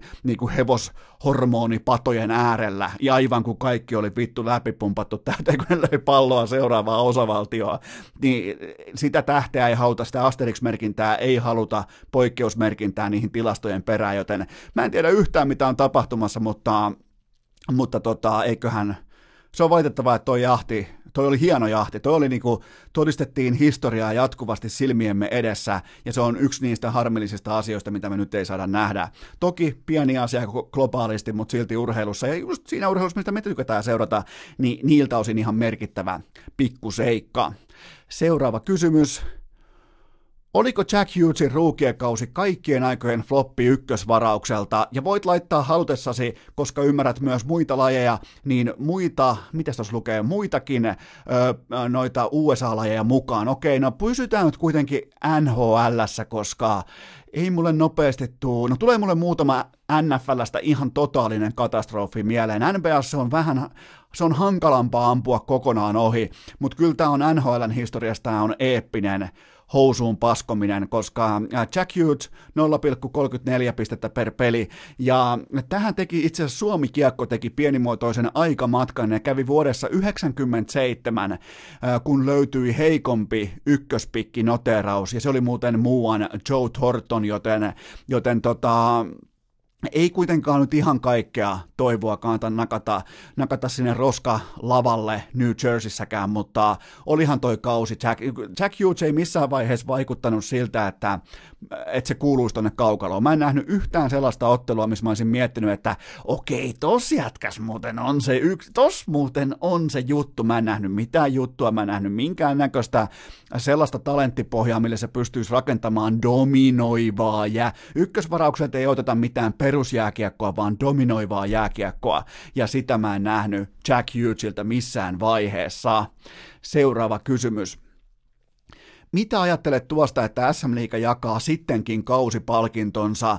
No kyllä runkosarjan osalta voidaan, niin kuin voitiikin, jakaa ihan kaikki palkinnot. Siinä ei ole minkäännäköistä ongelmaa. Ja mä haluan vielä nostaa erikseen hattua kaikille heille, jotka äänesti muun muassa vaikka Niko Peltolaa tai Jukureiden Rajamäkeä MVP. Se vaatii niin kuin myös toimittajat sellaista tiettyä niin kuin urheilukästyyppistä, tällaista niin kuin camp-huumoria, sellaista niin kuin gonzo-tyyppistä lähestymistä ylipäätään koko elämään joten tota, enkä mä myöskään mussuta sitä, että Justin Dan, äh, Danford palkittiin MVP-palkinnolla. Ei se niinku, ja Emeli Suomi oli hienosti kakkosen, mä antaisin silti sen Suomelle, mutta kummin päin tahansa, niin se meni oikein. Mulla ei ollut mitään ongelmaa koko niinku, äh, tapahtuman kanssa, mulla ei ollut mitään ongelmaa koko tämän läpiviennin kanssa, että niinku, jos se jotain hiertää, niin se hiertoon. Teit hiertää silloin paljon muutkin asiat. Seuraava kysymys. Voitko simuloida myös MM-kisat läpi, koska leijonat olisi näemmä saanut kaikki NHL-pelaajat mukaan? No tota, mä otaksun, että Maikkari ymmärtää simuloida nämä kisat ihan mun puolestakin, mutta mikäli Maikkari ei hyppää tähän tai ei tartu tähän niinku haasteelliseen miakkaan, niin kyllä se on silloin urheilukästi vastuulla. Kyllä se on niinku taas kerran lankee Eno Eskolle, mutta ja nämä on vielä hienoja nämä, nämä, on niinku, nämä kosiskelee suomalaista jo valmiiksi masentunutta urheilufania, kun puhutaan, että voi ei, leijonilta, leijonilta, mitä nyt voisi lukea vaikka, että huh huh, voi ei, leijonien kaikki NHL-tähdet olisivat tulleet MM Sveitsiin ja kaikki on peruttu. Miettikää siis tällaisia otsikkoja tulee ja varautukaa niihin, niitä on vielä paljon tulossa. Pietää pien tauko ja mennään seuraaviin kysymyksiin. Maanantain urheilukääst! Raskas kuin Jypin nelosketju vuonna 2012! Jatketaan suoraan jääkiekolla ja seuraava kysymys kuuluu näin. Mitä mieltä olet jatkoajan Mestis-tukikampanjasta? No silloin aikoinaanhan mennään vuosia vuosia taaksepäin, niin jatkoaika.comin slogan, sehän oli faneilta faneille. Ja nythän tämä toimintamalli noudattaa nimenomaan niitä fanaattisia, sellaisia niin kuin aitoja jääkiekon perusarvoja. Toisella on hätä, me autetaan, fani auttaa fania, vaikka nykyään journalismin maailmassa ei tietenkään voi mennä millään faneilta faneille sloganilla, mutta se sydän on edelleen paikallaan, se ajatusmaailma on edelleen sama, vaikka ne tekee ää, pyyteetöntä, erittäin tarkkanäköistä, erittäin niinku täsmällistä, kovaa, kivenkovaa journalismia, niin silti tällaisessa tosipaikassa se mestissydän, se fanin sydän, se on siellä paikallaan, joten hatunnosto jatkoaika.comille fiksusti käyttää omaa platformiaan, omaa jättimäistä mainostilansa siihen, että mestis pystyisi ottaa sieltä ei välttämättä kaikkea irti, ei välttämättä, nyt ei niinku tehdä mestiksestä todennäköisesti seuraavaa NHL tai KHL, vaan toivottavasti se auttaa seuroja joltain osin, toivottavasti seurat saa sieltä jotakin irti, ja Tämä niin ylipäätään kiekkomedioiden tiimoilta niin jatkoaika tässäkin asiassa näyttää, tai näyttää, että mis, miten aurataan tietä muille, joten tota, erittäin esimerkillistä, ja just niin kuin niitä arvoja, mitä jatkoaika voimakkaasti silloin jo syntyessään edusti, eli faneilta faneille, ja kun on hätä, niin fani auttaa toista fania. Kaiken kaikkiaan hieno tyylikäs ele näillä hetkillä, jolloin mestisseurat on niin syvällä kusessa kuin vain on mahdollista olla. Seuraava kysymys. Kukko Lasse pitää kotinsa karanteenikurin hallussa poikittaisella mailalla. Tuleeko tuosta tilanteesta antaa tuomio teon vai seurauksen perusteella? No mun piti oikein tarkasti nyt, mä, laitoin puvun päälle. Mä laitoin oikein niin urheilukästin kurinpitäjän puvun päälle. Mä leikkasin itteni kaljuksi, mä ajoin kaikki hiukset pois. Mä otin silmälasit, mä näytän ihan Sampo Liusjärveltä. Mä kävin tosi tarkasti läpi tämän Kasa Kukkosen äh, tota, perhevideon, sen missä Kukkolasse pitää kuria omalla kotipihallaan, hän on talonsa rakentanut, hän omistaa pihan, hän omistaa tontin, hän omistaa puolet Oulusta ja hän myös vastaa karanteenikurista. Ja, sellainen aika niinku puolinapakka, hyvin saatettu poikittainen maila just tohon housun kauluksen yläpuolelle.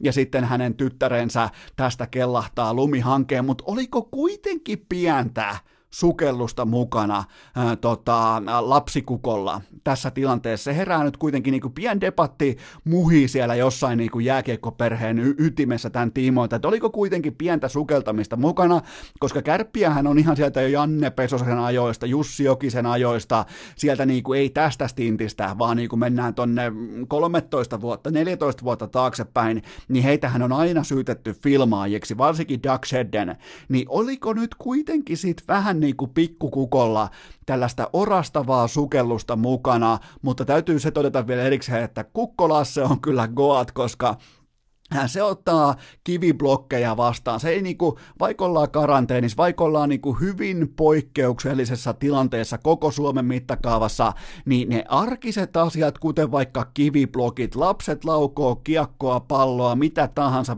pelivälinettä sua kohti, niin sä otat, laitat sitä jäätä peittoon, laitat kroppaa likoon, niin kyllä taas nähdään, että mistä ne, niinku, mistä ne kapteeni, niinku sit, vielä niinku se, et, kun se, niinku se kapteenin se on poltto merkitty tuohon rintaan, niin kyllä, kyllä niinku, kukkolasse, goattien goat. Seuraava kysymys. Ää, miten kommentoit Jesse Puljärven pomputteluvideota? Oliko kyseessä fraud? No ilmeisesti jopa oli, koska Jesse käytti tällaista erittäin kyseenalaista narutaktiikkaa tämän vessapaperirullan tainuttamisessa, ja se mikä oli mielenkiintoista, mistä urheilukästin tällainen niin treidikomitea lähti syttymään, niin hänen paidassahan luki isolla Colorado, ja tämä herätti spekulaatiot, että mitä on meneillään, että meidän Jessellä lukee siinä Colorado, mutta Osa varmaan kuitenkin näki, osa varmaan kuitenkin tietää, mistä on kyse, minkä takia siinä on nimenomaan Coloradon yliopiston logo, paita, ja siinähän myös vilahti tässä, mutta se mikä oli mielenkiintoista tässä koko Jesse Puljärven IG-storissa, joka perustui siis tähän haasteeseen, että pomputellaan vessapaperirullaa, niin siinähän myös kävi hänen appiukkonsa Juha Malinen, kävi opettamassa vähän niin kuin vävypoikaansa, että miten tämä homma toimii, niin aika mielenkiintoinen skenaario, että Jesse Puljärvi näyttää vähän niin kuin nololta punaposkiselta,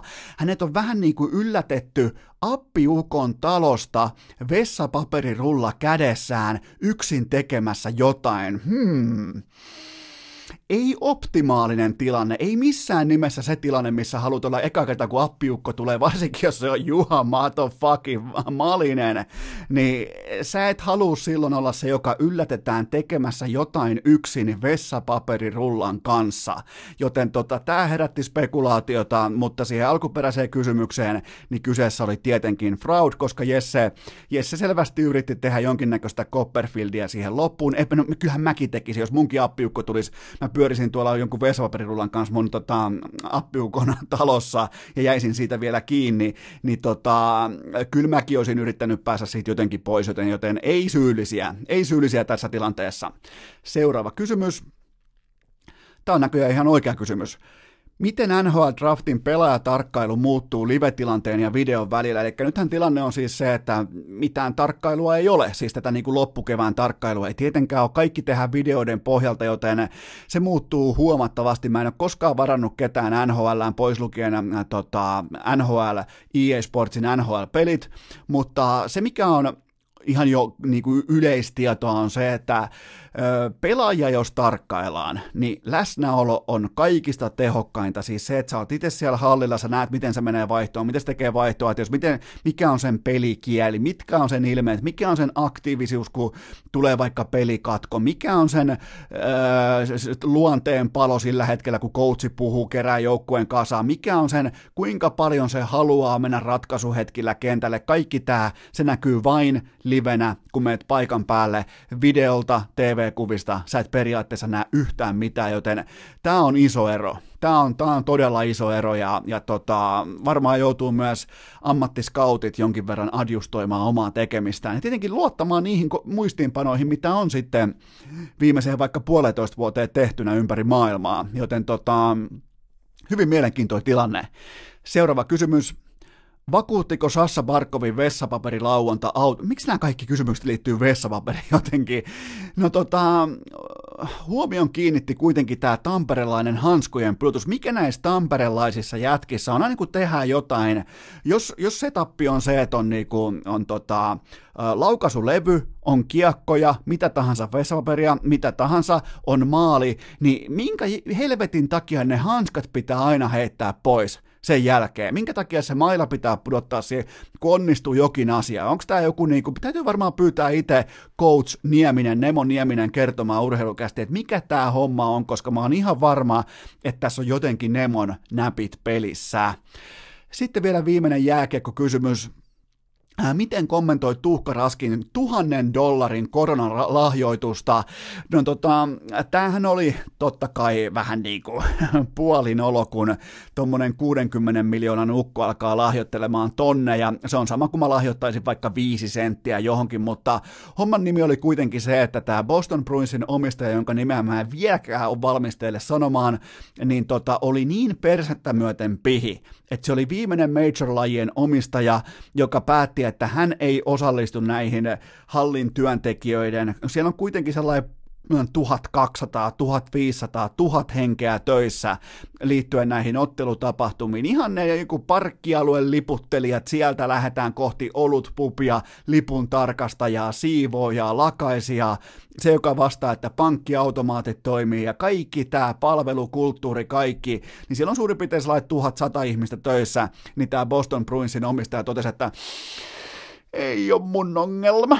Ei, ei kuulu mulle, joten tota, oli hienoa tavalla, että Tuukka Rask niin heitti tällaisen jopa puoli vittuilu statement, että okei mä heitän tonnin, niin korostaisiko se jotenkin sitä, että kuinka saatanan pihmeän omistaja on. Mutta siitä tovi eteenpäin. Tämä persettä myöten pihiomistaja äh, vihdoin ymmärsi oman asemansa, oman tilanteensa ja hän myös päätti sellaisesta palkkio kautta palkkapaketista, joka pitää nämä ihmiset ylipäätään siis elossa, leivässä, ruoan äärellä, niin ei kuitenkaan ne ei ole mitään, niin kuin, ne ei, siellä ei tienata mitään niin kuin, viittä tonnia kuukaudessa, ei, ei, älkääkö huvitelkokaan, vaan se siis vihdoinkin tajus myös Bruinsin omistaja, että mun on pakko reagoida. Jotenkin, joten jos Tuukka Raskin tällainen niin kuin puoli statement-tyyppinen vain tonnin ää, niin kuin kuittailulahjoitus sai sen omistajan liikkeelle hereille, niin se oli silloin täsmälleen oikea peliliike. Pidetään pieni tauko ja mennään muihin lajeihin. Urheilukääst! Jotain tiedetään! Loput arvataan! Tähän väliin mä tuikkaan teille kuitenkin pikaisen K18-tuoteinformaation. Sen tarjoaa Coolbet maanantai, tuplaus, kaikki tietää homman nimen, se on nyt vaikeeta, koska ei ole urheilua, mutta silti sieltä tullaan läpi. Ja nyt on siis chanssi voittaa se viiden tonnin jackpotti yksin, siihen on erittäin oivallinen mahdollisuus, joten siinä mielessä sitä kannattaa harkita, vaikka sun suosikkilajis ei ole käynnissä, niin silti kannattaa harkita, koska se pelaajamäärä on totta kai pienentynyt, lajimäärä on pienentynyt, se sun haastaja, se haastaja kategoria, se sun niinku, se massa, joka kilpailee sua sua vastaan sitä viiden tonnin jackpotista, se on vähentynyt ja se on edelleen se viisi tonnia, on silti jaossa, joten tota, tuplaus käyntiin kello 12, mutta Kulpetin pokerissa pystyy tällä hetkellä tekemään, nyt kun kaikki on karanteenissa, pystyy sopimaan kaveriporukoissa. Tätä, kun tätä kokeillaan nyt, tätä ajetaan sisään ekaa kertaa, mä en ole kuullut, että tällaista olisi käytössä muualla, mutta Kulpetin pokerilla on sellainen, mihin voit ottaa, menkää sinne sivustolle, klikatkaa kohtaa pokeri, löydätte sieltä kaiken informaation liittyen siihen, että te voitte vaikka kasata kaveriporukan ja pyytää Kulpetilta teidän oman aikataulunne mukaisesti. Sanotaan vaikka torstai-iltaan kello 21.00 alkaa teidän vaikka, äh, vaikka tota, alkaa teidän ikioma pokeriturnaus torstaina kello 20. Sinne on kutsuttu vain sinä ja sun kaverit, teillä on oma bajiin, teillä on ihan siis selkeä struktuuri, selkeä kaava, selkeä pelimuoto, niin te pystytte tilaamaan se, lähetätte yhden sähköpostin ja Kulpet laittaa sen tapahtumaan. Tämä on niin kuin tällainen pikku karanteenibonus kaikille äh, Kulpetin asiakkaille. Jos haluatte pelata kaveriporukka pokeriturnauksia, niin Kulpet laittaa ne ihan mielellään tapahtumaan tällä hetkellä, joten kerätkää kaverit kasaa, totta kai K18, kerätkää friendit, messi, tykkäätte varmaan muutenkin pitää jotain peliiltoja, jotain niin kuin vähän otatte siihen jotain pikkukylmää, pelailette, joten nyt kun ette voi tavata, ei voi perustaa tällaisia isoja tapaamisia, pe- isoja niin kuin, äh, kellarikerhoja, niin hoitakaa homma onlineissa. Pyytäkää kulpetilta, että milloin on teidän turnaus, ne laittaa sen tapahtumaan, ja se myös silloin tapahtuu. Ja mä itse asiassa nyt ihan suoraan lennosta ihan rehellisesti jopa harkitsen, että pitäisiköhän perustaa urheilukästi ikioma äh, kummikuuntelijaturnaus tähän karanteenin äärelle. Tulisikohan joku pelaamaan? Jos joku kuuntelee tämän kohdan ja oot yli 18-vuotias ja tiedät suurin piirtein, miten pokeria pelataan, niin jos haluat tulla Eno Eskon ikiomaan turnaukseen, niin voisin mä periaatteessa kummikuuntelijoille moisen vaikka järjestää. Mä voisin melkein jopa tästä ei ole niin minkäännäköisiä takuita, mutta tekisi mieli pyytää siihen joku erikoispalkintokin vaikka Kulpetilta tai joku niinku, vaikka joku äh, guaranteed price pooli tai jotain, että voittaja saakin vaikka tuplat normiin nähden tai jotain ihan mitä tahansa, ei mennä asioiden edelle, mutta mä voisin periaatteessa alkaa hinkkaamaan meille urheilukästin ikiomalle perheelle, kaikille heille, jotka on yli 18-vuotiaita, niin Kulbetin omaa pokeriturnausta vaikka torstaille tai perjantaille, miten tahansa. Se olisi kuitenkin mukava myös käydä läpi, että miten kävi, kuka voitti, mihin sijoittui inbox-kari, kaikkea tätä. Mutta tota, joka tapauksessa Kulpetin tuplaus ja kaikki lisäinfo löytyy aina Kulpetin sivustolta. Sieltä vaikka klikkaatte tämän kohdan pokeri, niin voitte mennä katsomaan sen lisäinfon, että miten pystytte perustamaan kaveriporukalle vaikka teidän joukkueelle, vaikka teidän pihapeliporukalle, vaikka teidän ää, kalastusporukalle, metsästysporukalle, omat pokeripelit, se on tällä hetkellä Kulpetilla mahdollista, joten kaikki lisäinfo Kulpetin sivustolta, kaikki pelaaminen Maltilla ja K18. Maanantai. Kästi tulille, tuplaus uurnaan ja leukarintaan. Se on kuulkaa lajinvaihto ja ensimmäinen kysymys kuuluu näin. Mitä arvelet, pidetäänkö olympialaisten aikataulusta kiinni? No tuota, Japani, Tokio, 2020 pitäisi aloittaa heinäkuussa ja kyllähän tämä tilanne on tällä hetkellä nyt se, että mitään ei tulla aloittamaan heinäkuussa, ei siis yhtään mitään, koska eihän olympialaisten järjestäminen ole mikään itseisarvo, että huu, meillä on olympialaiset, jos ei teillä ole turisteja, teillä ei ole lipun ostajia, teillä ei ole TV-yhteistyökumppaneita, teillä ei ole katsoja volyymia, teillä ei ole niitä urheilijoita, koska olympialaiset kuitenkin nauttii sellaista tietynlaisesta, varsinkin Jenkeissä edelleen nauttii semmoisesta niinku kultaisesta standardista, että siellä kohtaa absoluuttisesti parhaat aina, kukaan tällä hetkellä ei pysty harjoittelemaan. Ei missään. No okei, mä pystyn käymään mustikkamalla lenkillä. Uhuhu. Se ei ole harjoittelua, joten tota, unohdetaan nyt tää hevonpaska, unohdetaan tää niinku KOK. Mä katsoin nimittäin just tuossa ESPN dokumentin kertoi Sepp Blatterista, eli FIFAn entisestä puheenjohtajasta, niin jos kaksi maailman eniten korruptoitunutta yhtiötä korjaan siis voittoa tavoittelematonta yhdistystä on FIFA ja kansainvälinen olympiakomitea, niin ei mua siis myöskään yllättäisi mikään, nyt kun mä katsoin tämän Blatter-dokumentin, se korruption määrä, se rahan niinku, änkeminen erilaisiin taskuihin erilaisissa kirjekuorissa, niin se on ihan uskomatonta. Ja jos joku pystyy vielä tänä aikana KHLn ohella pelaamaan normaalisti oman aikataulunsa läpi, niin kyllä se on kansainvälinen olympiakomitea. Eli tota, en ylläty, mutta tällä hetkellä fakta on se, että mitään järkeä ei ole kilpailla yhtään mitään vielä heinäkuussa. Seuraava kysymys. Onko valioliikan paluusuunnitelma mielestäsi fiksu? Eli nythän tilanne on se, että tavoitteena Telegrafin mukaan on ilmeisesti aloittaa pelit ensimmäinen kesäkuuta ilman yleisöä.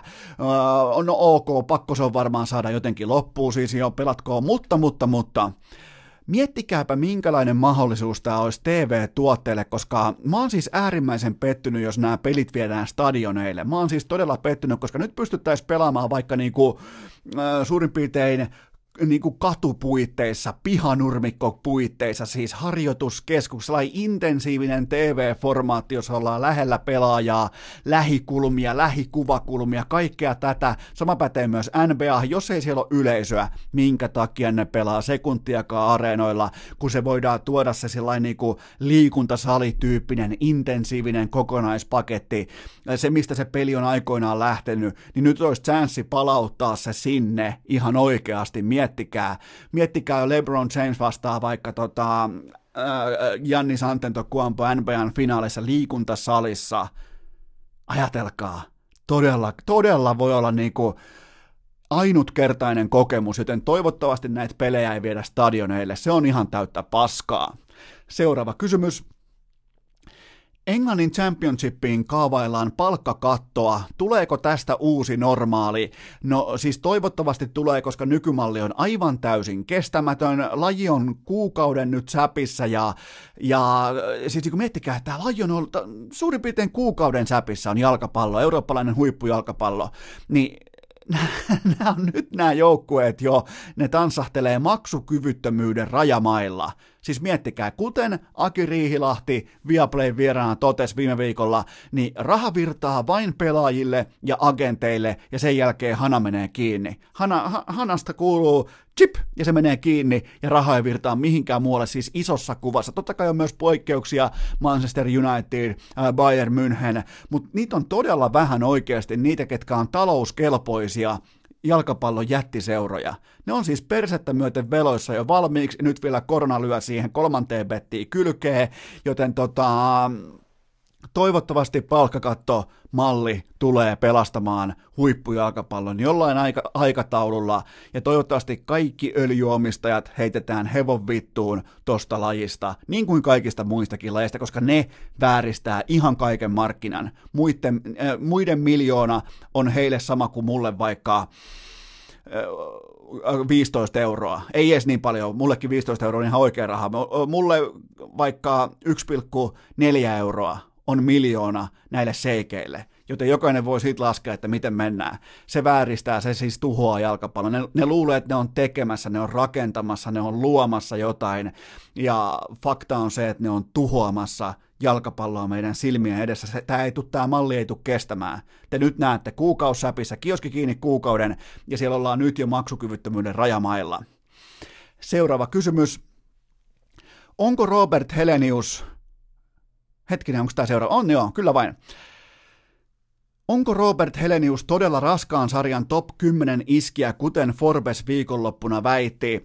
No se, että Forbes kirjoittaa urheilusta ja nyrkkeilystä, niin se on suurin piirtein sama kuin kauppalehti alkaisi yhtäkkiä kirjoittaa jääkiekon 122 trapin mailapeitto suunnista, joten se kannattaa aina palauttaa omaan arvoonsa, mutta raskas sarja ää, kuitenkin on Furyn, Joshuan ja Wilderin jälkeen aivan täysin mitätön hevonpaska pelikenttä. Siellä on huipputerävä, huippumielenkiintoinen kärki, teki, sen jälkeen ehkä kaksi tai kolme puoli uskottavaa ottelijaa, ja sen jälkeen nämä kaikki kaverit on niinku tyyppiluokkaa Kasperi Kapasen nyrkkisankari öö, hetket Toronton paidassa, joten tota, jos se on siellä top 10 Forbesin mukaan, niin sillä ei ole mitään merkitystä. Mitään pois ottamatta, hieno vieraskehän voitto, mahtava voitto, mutta ollaan nyt ihan rehellisiä.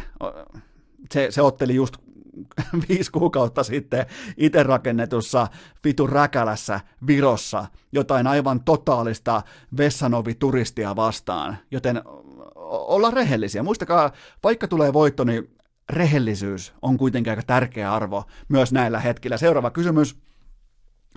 Onko tässä mitään järkeä, että jokaisen urheilijan koronatartunta uutisoidaan erikseen? No, äh, no onhan se vähän niin kuin jos sä selat vaikka Instagramia, niin se on hyvä, ettei niinku paineta vielä jollain mustavalkoisella kuvalla ja rukousemojien kerää, että prayers up tai jotain. Ei, ei nämä huippuurheilijat ole kuolemassa siihen koronaan. Että niinku tietyt tyylivalinnat ja paniikin lietsominen kuitenkin, totta kai vakava, pitää ottaa vakavissaan tämä aihe, mutta silti niinku tietty maalaisjärki myös – siinä, niin kuin, että miten presentoidaan 24-vuotiaan huippuurheilijan koronatartunta, kun hänellä on maailman paras lääketiede auttamassa jokaisena vuorokauden tuntina, niin jätetään nyt ne rukous, jätetään ne rukousnauhat pois näistä. Seuraava kysymys. Niko Salo antoi mailansa IG-seuraajalleen vessapaperihaasteen jälkeen. Mitä tämä tarkoittaa sinun saamasi mailan arvon osalta?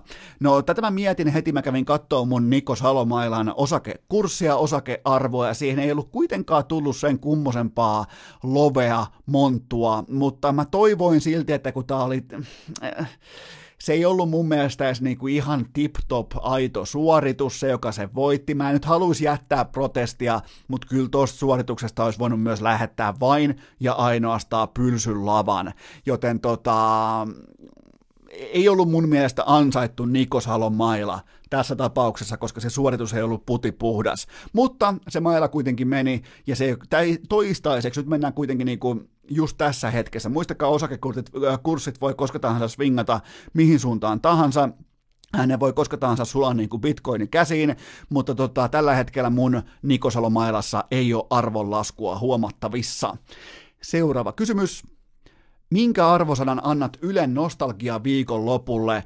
No mä tykkäsin ennen kaikkea siitä humoristisesta kerrontatavasta, että kaikki on tapahtumassa tässä ja nyt mitään ei tiedetä, miten ennakoit kisaa ja ketä on ennakkosuosikkeina ja mitkä on lähtökohta, mikä on keli, mikä on fiilis, ketä, äh, ketkä on pahimpia kilpakumppaneita. Vähän niin kuin, että se olisi tapahtumassa tässä ja nyt se kilpailu. Totta kai se vaatii myös mahtavia personia, Kalle Palander kumppanit, mutta ihan siis nappisuoritus ja ylipäätään yleensä sangen kuivakka Yle otti riskin itsensä nolaamisen kanssa ja voitti. Mä arvostan sitä, että silloin munaa laittaa pelimerkit keskelle jopa sillä verukkeella, koska Ylehän ei ota riskejä lähtökohtaisesti minkään asian kanssa, koska niiden lainmukainen tehtävä on tuottaa verrattain melko niin kuin standardin mukaista perussisältöä kaiken ikäisille, kaiken sukupuolisille, aivan kaikille demokrat, äh, demografian niin kuin, osallisille ihmisille, ihan kaikille kaikki niin kuin, tasapäistää mahdollisimman paljon, nyt ne otti riskin ja ne myös voitti. Seuraava kysymys. Olisiko Ylen pitänyt näyttää nostalgian sijasta suorana ESL Pro Leagueta?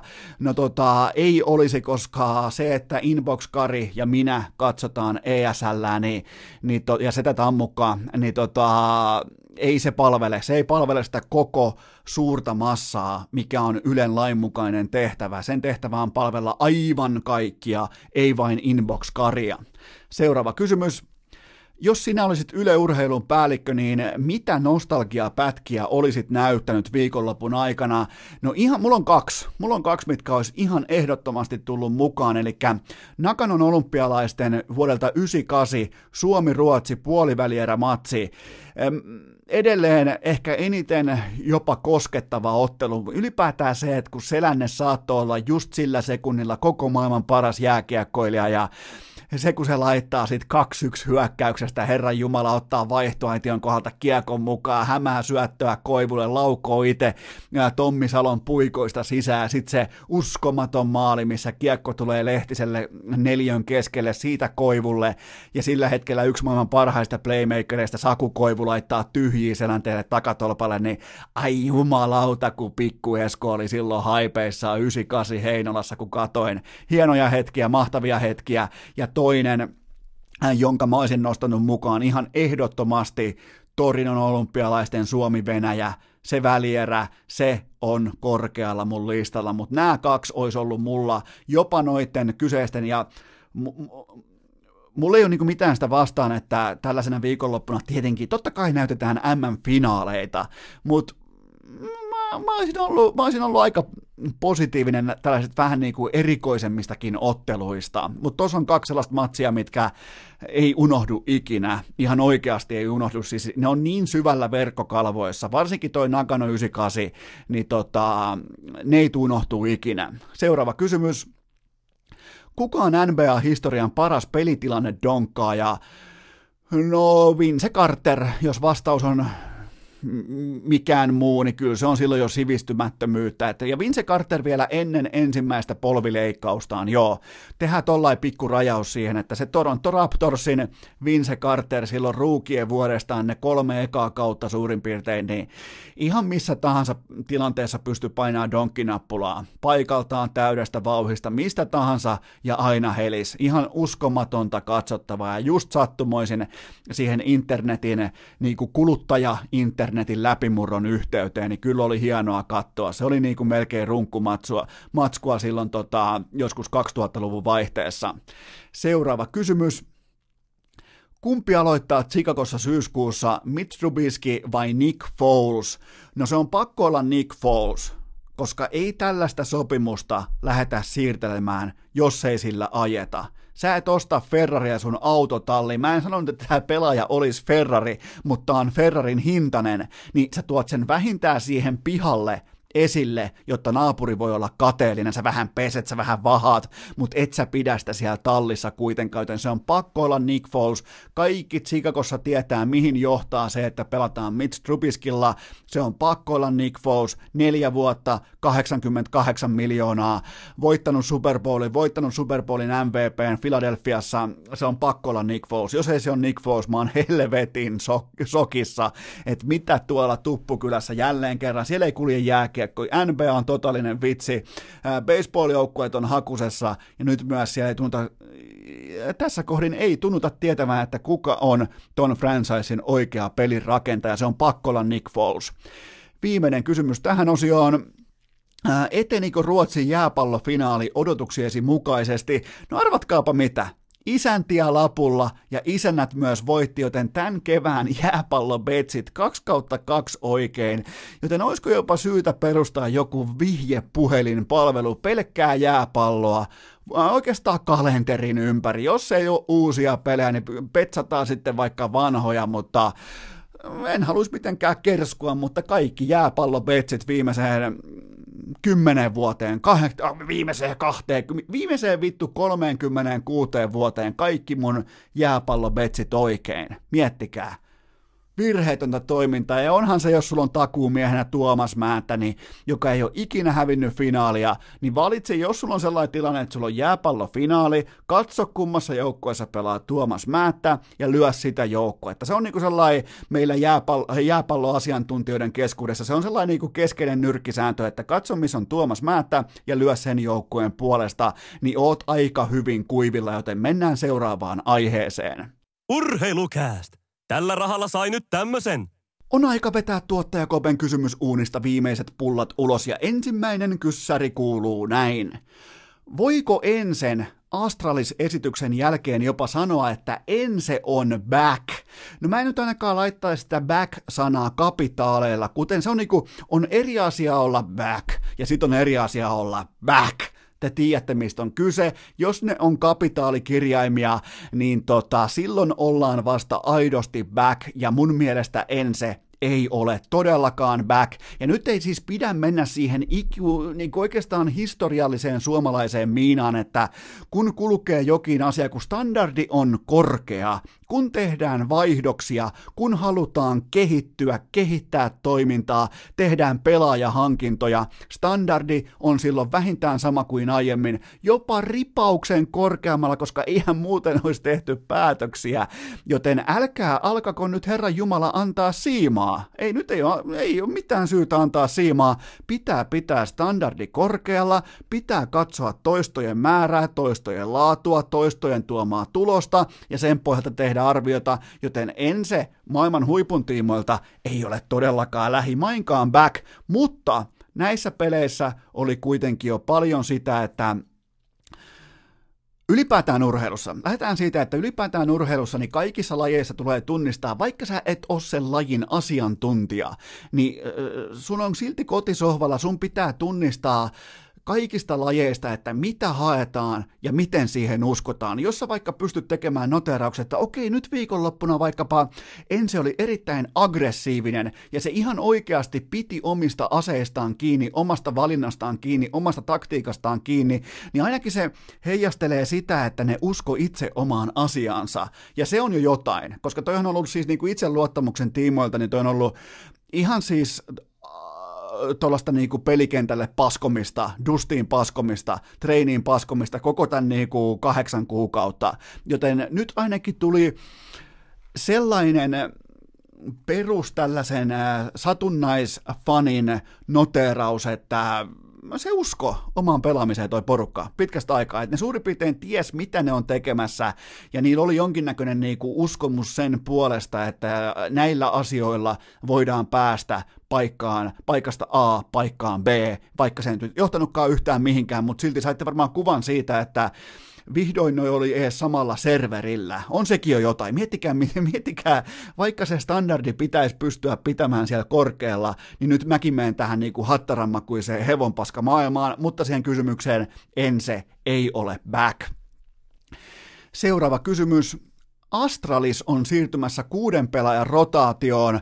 Onko tämä mielestäsi CSN tulevaisuus? Ai että mä rakastan näitä kysymyksiä, mitkä on ladattu vähän niin kuin, äh, ikään kuin näissä puhuttaisiin vaikka jääkiekosta tai jostain NFLstä, mutta mä tykkään, että tulee tällaisia kysymyksiä, jotka perustuu asiaan, mitä mä oon seurannut suurin piirtein vuoden ja neljä kuukautta. Okei, no tota, tätä pitänee vielä puntaroida erikseen, mutta nyt siis pitäisi olla mallin tässä vaiheessa jo se, että on neljä vakipelaajaa ja yksi muuttuja, yksi jokeri, ja nämä vaihtoehdot vaikka, että se muuttuu aina, että sulla on vaikka neljä pelaajaa, ja se yksi pitää valita, siellä on vaihtoehtoja vaikka, ää, viides pelaaja on joko ensikertalainen, tai sitten se on vaikka humalainen, tai sitten se on ihan kylmästi vaan boomer, sellainen, joka ei oikein niin tiedä, miten tietokone, tai sellainen, jopa, joka kieltää CS, kieltää e-urheilun, niin aina pitää valita erikseen se viides pelaaja jokaiseen otteluun, tai sen saa valita jopa fanit. Joo, kyllä, nettiäänestyksellä fanit, vähän niin kuin tehdään karttojen valinnat, niin siinä pitää valita, että onko sun viides pelaaja, onko se ensikertalainen,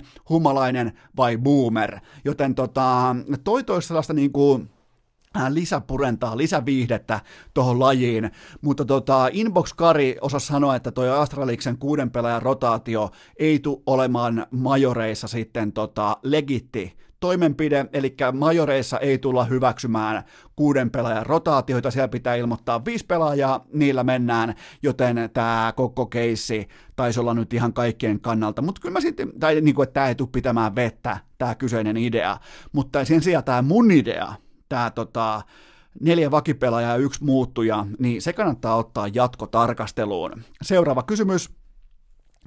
Oletko kuunnellut Joe Roganin podcastia, jossa kuuluisa viruslääkäri kertoo koronasta kaiken? En ole, mä en koskaan kuuntele podcastia puhtaasti vieraan takia, ja viime aikoina täytyy myöntää, että mulle ei ole Joe Rogani pudonnut varmaan viimeiseen vuoteen. Se on tippunut kuuntelulistalta kokonaan pois. Tiedän, en osaa sanoa tarkemmin syytä, mutta nämä jyrää ohi nämä kaikki nämä kimanttia ja, ja Green Zone, Green Zone, herran jumala, Ville Terenius alasti teki palon Green Zoneen lauantaina vielä. Just kun vaikutti, että kaikki on peruttu maailmasta, niin Green Zone tuli jollain niin urheilukästimäisellä tunnin 40 minuutin jaksolla pelkkää NFLn free agencyä, CBAta, vapaiden pelaajien liikkumista, tradeja. Ai jumalauta, oli kaunista pitää kuulokkeita korvalla ja kuunnella, kun koikkis Terenius ja Majander kertoo mulle vähän NHL, NFLstä ja Koikikselle vielä sautautti siitä, että sai neljännellä yrittämällä ulos suustaan sanan eksklusiivinen. Se on aika paha kyllä, eksklusiivinen. Se on, vielä kun se pitäisi pystyä pudottaa siihen eksklusiivinen tagi, niin sitten kun vielä se nimikin on vielä DAG, tag ja sitten vielä eksklusiivinen, todella vai, ja niin kuin, puolentoista kuukauden tauon jälkeen Koikkalainen pystyy tuommoiseen suoritukseen, niin kyllä tekin pystytte ihan mihin tahansa. Seuraava kysymys. Selvisikö se mysteeri, miten vanhan Nintendon Duck Hunt toimii? No sain tähän siis ihan selvityksen ja joku, siis ilmeisesti insinööri osasi kertoa mulle inboxiin. Sieltä tuli sellainen niin kuin, varmaan neljä sellaista todella asiallista, opastavaa vastausta. Ja se perustuu siis siihen, että koko ruutu, siinä vanhassa Grundikin hevonpaska kuvaputki telkkarissa, se muuttuu mustaksi ja se ainoastaan siihen ankan kohdalle jää sellainen valo, valokolmio, ja se valo reagoi sen pyssyn ton niinku sen takatunnistimen kanssa, ne muodostaa kontaktin, jos se kontakti syntyy, niin lintu putoaa alas. Miettikää. Miettikää ylipäätään nämä kellarinörtit keksitään joskus 80-luvulla, ja me ei saada jumalauta vuonna 2020 yhtä vitun levin karaokejärjestelmää kiinni. Miettikää, 80-luvulla keksi tällaisen systeemin, missä se valoisa kolmio määrittelee, että putoako ankka vai ei. Mun niinku, mun pää on, oli todella voimakkaasti niin kuin blown away koko tämän faktan tiimoilta, mutta sekin on onneksi nyt vihdoin selvitetty. Seuraava kysymys. Kysymys koronatietoisuudesta. Vellu Ketola Satakunnan kansan kannessa, Kalervo Kummola Aamulehden kannessa. Ketä sinä ehdottaisit ja minkä lehden kanteen? No ensinnäkin tämä oli todella, todella, todella. Nämä on siis Vellu Ketola ja tota, Kalervo Kummola, ne on jättiläisiä, ja ne on nyt vielä yhä suurempia jättiläisiä tämän myötä. Ne antoi todella tärkeälle asialle, ne antoi omat kasvonsa, oman mykistävän uskottavuutensa, mitä tulee vanhemman kansan puhutteluun tässä maassa, tässä kiekkohullussa maassa. Todella tyylikästä, todella fiksua, vastuullista, vastuuntuntoista toimintaa sekä satakunnan kansalta että aamulehdeltä että Vellu Ketolalta ja Kalervo Kummolalta, mutta mun ehdotus olisi kuitenkin Juhani Tamminen, ihan oikeasti, Juhani Tamminen Turun Sanomien kanteen, ja siinä on teksti, se menee näin, 95 prosentin karanteeni on 50 prosentin tartunta, ja tässä ei ole mitään vitsiä mukana. Tässä ei ole niin minkäännäköistä punchlinea, vaan miettikää, jos sä kuset sun karanteenin, jos sä, sulla on vaikka, sulla on vaikka sadan tunnin karanteeni, niin ne viisi tuntia, kun sä päätätkin, että okei, käyäs tuolla ja mennään tonne ja käyäs kattoo tuolta noin Prisman avajaiset ja mennään tonne vähän, niin, niin se viisi tuntia vetää vihkoon sen koko 95 prosentin muun keskittymisen siihen karanteeniin, ja se tarkoittaa myös aika, niin kuin myös todennäköisesti suurin piirtein 50 prosentin koronatartuntaa, joten siltä pohjalta mä lähtisin kenties jopa niin kuin tällaista legendaarista slogania muokkaamaan informaatiotuotteeksi, mutta mennään kuitenkin seuraavaan kysymykseen. Saatte käyttää Turun Sanomilla, jos haluatte, saatte käyttää tätä ideaa, mikäli vain, mikäli vain tota te Ketosen perheet haluatte käyttää tätä kyseistä ideaa, niin antakaa palaa. Mennään kohti viimeisiä kysymyksiä. Mitä mieltä olet ylipäätään tästä WC-paperirullan pomputteluhaasteesta? No, mulle se kelpaa ihan hyvin, että ihan mitä tahansa muuta kuin Facebookin nuoruuskuvahaaste. Et niinku, mä kirjaiduin aikoinaan Facebookiin vuonna 2007, ja tää on suurin piirtein 30 saatanan kerta, kun mä näen teidän kaikkien nuoruuskuvat mä, mä muistan ne, mä, mä, mä muistan ne ulkoa, joten tota, ei näitä enää, pomputelkaa, pomputelkaa vaikka vessanpönttöä, pomputelkaa vaikka koko saatanan paskahuussia, mutta nämä nuoruuskuvahaasteet, ne on nähty. Seuraava kysymys. Nyt olisi Eno Eskolle tehtävä täältä Raksalta. Voitko selittää urheiluseurojen taloustilanteen koronan äärellä kuin lapselle? Aika paha, no no kuvittele, että sä oot vaikka lasten, sä oot lapsi ja sä oot nyt kesäleirillä ja kaikki on etukäteen maksettua, mutta teillä on kuitenkin yksi iltainen joka ilta on ohjelmanumero, mikä maksaa teiltä kaikilta vaikka tota, 5 euroa. Sä kuitenkin hassaat sun kassan, sun, sun eli sun tota, ton, tota, ton leirirahan, sä et saa sun vanhempia kiinni, tilisiirrot ei toimi, mobiilipeet ei toimi, kukaan ei pysty bäkkäämään sua siellä paikan päällä, joten sulla tulee olemaan kuluja kuitenkin sen viikon aikana, mutta kukaan ei pysty lähettämään tai kukaan ei lähetä sulle rahaa, joten nämä ei etukäteen maksetut ää, toimet, ne ei kuitenkaan kata sun koko systeemiä ja kaikki sen päälle tuleva, kuten vaikkapa teidän makkaranpaistoretki, niin sulle ole siihen, sun, sun on pakko siinä kohtaa vaita, joten sä lomautat itse sieltä retkeltä, ja sä et siis mene paistamaan makkaraa, koska sun, sä et saa sun vanhempia kiinni, sun mobiilepe ei toimi, sulla on joku tällä asia, mitä nyt tahansa voi olla, niin, niin suurin piirtein se tarkoittaa sitä, että sun kulut juoksee koko ajan. Niistä ei päästä kukaan irti, kukaan ei anna tällä hetkellä kevennyksiä, ja, ja tota, kukaan, sulla ei ole mitään tuloja, kaikki asiakkaat tietenkin urheiluseuroissa, eli siis harrastajat, ne vetää rahansa pois, koska ei ole toimintaa, sulla on silti kuluja, se on täysin kestämätön tilanne, ja tämä pätee myös ravintoloihin, baareihin, yökerhoihin, ihan kaikkea, varsinkin siihen, ketkä ei pysty, ne ei saa lopettamispäätöstä, tai siis tällaista niin keskeyttämispäätöstä, ne ei saa vakuutusyhtiöltä penniäkään, ne on täysin kusessa, Sanna Marin puhuu tärkeitä, kauniita lauseita, mutta siltikin sieltä tullaan vain lainaamaan rahaa tällä hetkellä yrittäjille, jotka on kuitenkin tämän valtion talouden keskeisin kulmakivi on se yrittäjä, joka ottaa sen taloudellisen riskin siitä, että ihan siis omalla perseellään konkreettisesti kantaa sen vastuun siitä, että niin kuin omakohtaisesti, että miten pidetään talous pyörimässä.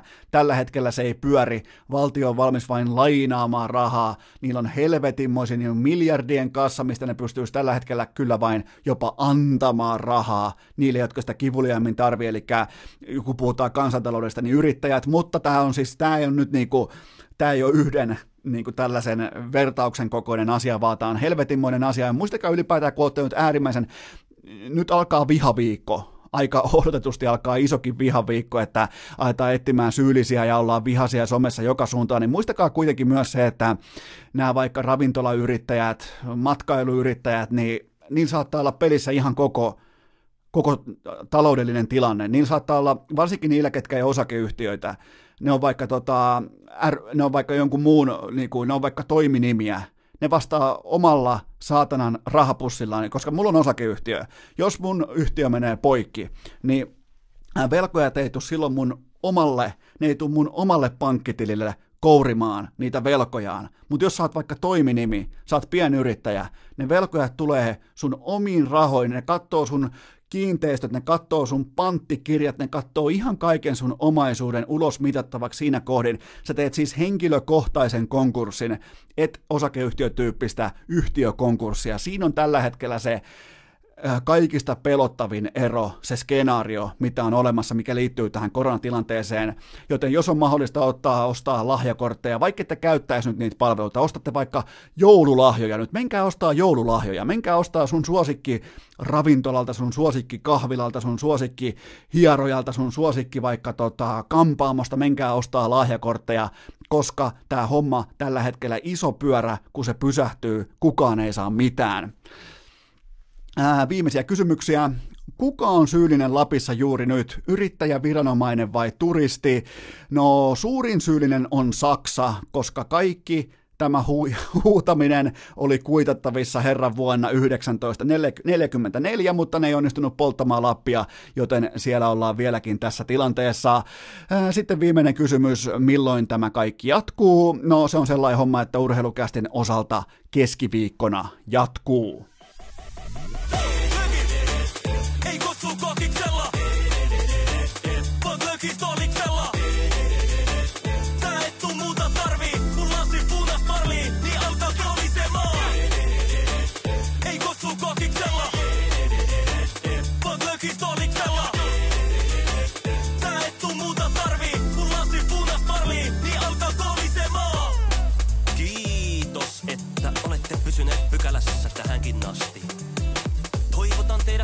Tervetulleeksi myös jatkossa.